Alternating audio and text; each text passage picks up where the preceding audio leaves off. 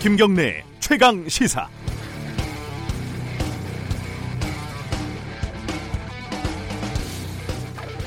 임종석 전 비서실장, 김세연 의원의 불출마 선언이 큰 파문을 일으키고 있습니다.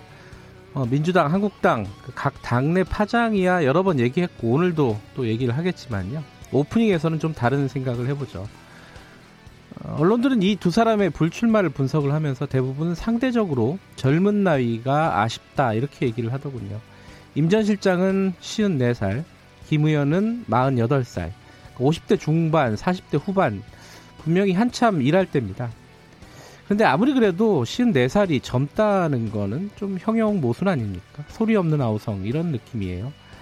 다 아시겠지만은 20대 국회의원 평균 연령이 현재 59.4세, 60세에 육박을 하니까 그냥 그렇게 보이는 겁니다. 20대 총선 때 예비 후보 분포를 기억을 해보면요. 20, 30대 후보자가 10%가 채 되지 않았습니다. 8% 남짓이요. 당선자는 3명, 딱 1%였습니다. 그나마 20대는 없었고요. 이상한 일 아닙니까? 20, 30대 훌륭한 정치인이 존재할 확률이 60, 70대에 비해서 적어도 그렇게 심하게 적을 이유가 있을까요? 임 전 실장과 김 의원이 세대를 대표하는 정치인이 아니기 때문에 어, 세대 교체론 그 자체가 힘을 받지는 않겠지만은 그와는 별개로 내년 총선 때는 한 번쯤 생각을 해볼 일입니다. 물론 나이가 어리다고 반드시 뭘 더 잘하는 건 아니겠지만요. 분포가 너무 심하게 왜곡이 돼 있으면 분명히 어딘가에 문제가 있다는 뜻입니다. 11월 19일 화요일 춥습니다. 김경래의 최강 시사 시작합니다.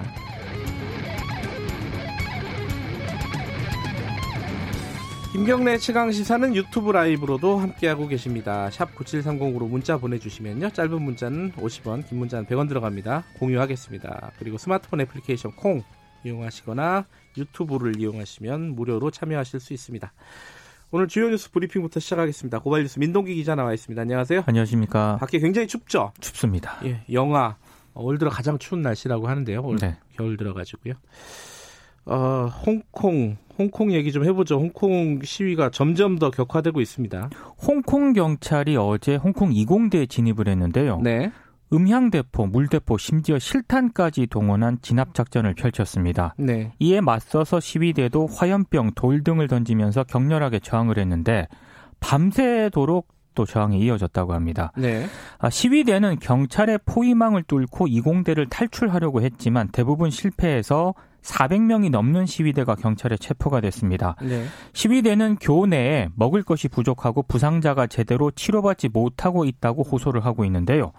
경찰이 지난 17일 밤에 이공대 내에 있는 사람들에게 이 학교 밖으로 나올 것을 명령을 했습니다. 네. 근데 이들이 밖으로 나오니까 시위대가 위장했을 가능성이 있다면서 응급 구조 요원은 물론이고요. 언론인 조끼를 입은 사람까지 체포를 해서 논란을 좀 빚었는데요. 일부 시위대는 유서를 쓰고 이공대에 현재 남아 있고 결사항전을 다짐하고 있는 상황입니다. 유서까지 썼군요. 그렇습니다. 이게 뭐 자칫 잘못하면은 큰 참사가 벌어질 수도 있을 것 같아요. 영상을 보면 네. 정말 무자비하게 진압을 하고 있더라고요. 에, 국내에서도 어, 이 시위와 관련된 여러 가지 목소리들이 나오고 있죠. 그렇습니다. 큰일입니다 이게. 어, 제가 좀 전에 오프닝에서 말씀드렸는데 그 임정석 전 실장하고 어, 김세연 의원이 불출마하면서 각 당에서 좀 여러 가지 파장이 일고 있습니다. 특히 어, 자유한국당 같은 경우에는 황교안, 나경원 그러니까 지도부가 어, 이 쇄신 요구를 좀 일축하는 그런 분위기예요. 입장을 밝혔는데요. 네. 총선에서 국민들에게 제대로 평가받지 못한다면 자신부터 책임지고 물러나겠다. 황교안 대표가 이렇게 얘기를 했습니다. 네. 그리고 나경원 원내대표는 패스트트랙 저지라는 역사적 책무를 다한다면 어떤 것에도 연연해 하는 것은 없다. 이렇게 얘기를 했는데요. 퇴진 요구를 일축한 것으로 풀이가 되고 있습니다. 네. 특히 황교안 대표는 어제 최고위원회의 직후에 기자들에게 여러 현안들을 언급하면서 네. 현 상황을 나라 망치는 비상시국으로 선언한다. 모든 것을 걸고 막겠다. 이렇게 갑자기 대여 강경 투쟁을 예고를 했는데요. 대통령과 1대1 회담을 갑자기 또 제안을 하기도 했습니다. 네. 근데 쇄신 대상으로 지목된 일부 한국당 의원들은 떠나려면 곱게 떠날 일이지 마시던 음물에 침 뱉고 가느냐 굉장히 날선 반응을 음, 보였고요. 네. 한 의원은 일부 언론과의 인터뷰에서 불출마를 선언을 해놓고 왜 여의도 연구원 원장직은 유지를 하느냐 뻔뻔하다 이런 비난을 퍼붓기도 했는데요.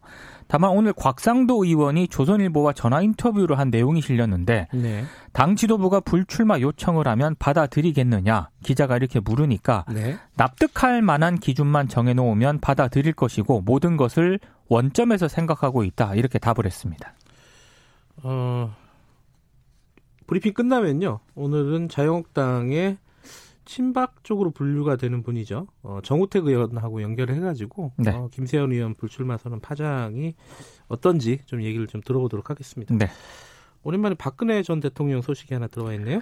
석 달째 장기 입원을 계속하고 있거든요. 아직도 병원에 있어요? 병원에 있습니다. 음. 근데 법무부가 아직 재수감 계획이 없다고 밝혔습니다. 네. 해당 병원 전문의 그리고 서울구치소 의무관의 의학적 소견 치료 경과 등을 종합적으로 고려해서 퇴원 여부를 검토할 예정이라고 밝혔는데요. 네. 박근혜 전 대통령이 지난 9월 16일 서울 성모병원에 입원을 해서 회전근 인대 파열, 이른바 그 50견 증상으로 수술을 받았고 네. 2, 3개월가량 재활 치료가 필요하다는 처방을 받고 지금 석 달째 입원 중인데 수감자 가운데 비슷한 증상으로 한 달 이상 입원한 사람은 전례가 없는 그런 상황입니다. 오늘 한겨레는 박근혜 전 대통령 특별 사면을 위한 사전 조처 아니냐 이런 의혹이 나온다고 또 보도를 하고 있습니다. 지금 미국이 어, 방위비 분담금, 지소미아 등 해서 전방위적으로 우리를 좀 압박하고 있는 분위기 아닙니까? 네. 근데 이 소식은 또 좀 특 이해요. 그 이해운 국회 정보위원장을 대사관 미국 미국 대사관 쪽에서 불러가지고 얘기를 했다고요? 이게 JTBC가 보도를 했는데요. 네. 이런 경우는 처음 봐서 예. 예. 그 지난 7일 주한 미국 대사 관저로 초청을 받았다고 합니다. 네. 그 이해운 이, 의원이요? 예. 네. 그 이해운 의원이 혼자 갔는데 네. 미 대사관 쪽에선 해리 해리스 대사를 포함해서 다섯 명이 나와서 방위비 인상 필요성을 강조했다고 하는데요.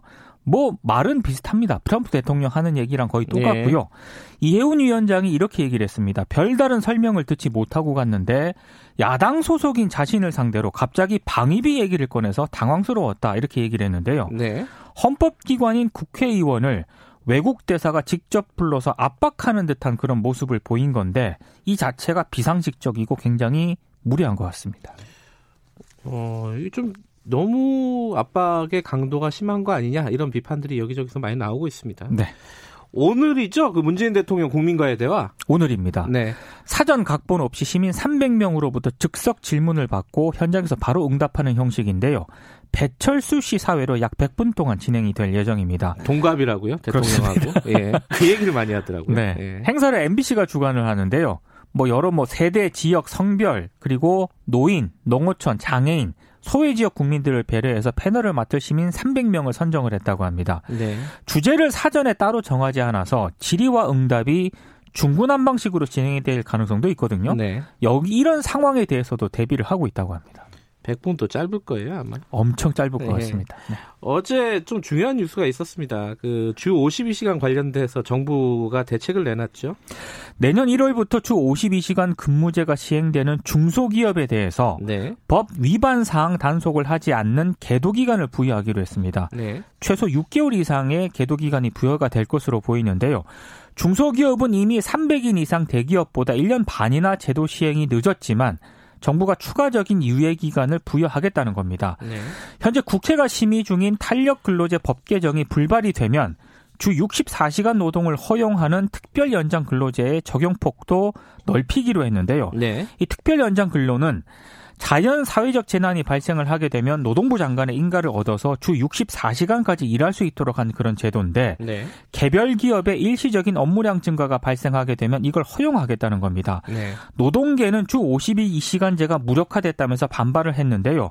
민주노총은 문재인 정부의 노동 절망 정책에 분노한다는 그런 입장을 내놓았습니다. 노동계에서는 반발을 할 텐데 정부 입장에서는 지금 어, 너무 빠르다. 그래서 유예 기간을 좀 주겠다 이런 뜻이겠죠. 그렇습니다. 알겠습니다. 오늘 브리핑 여기까지만 듣죠. 고맙습니다. 고맙습니다. 7시 35분입니다.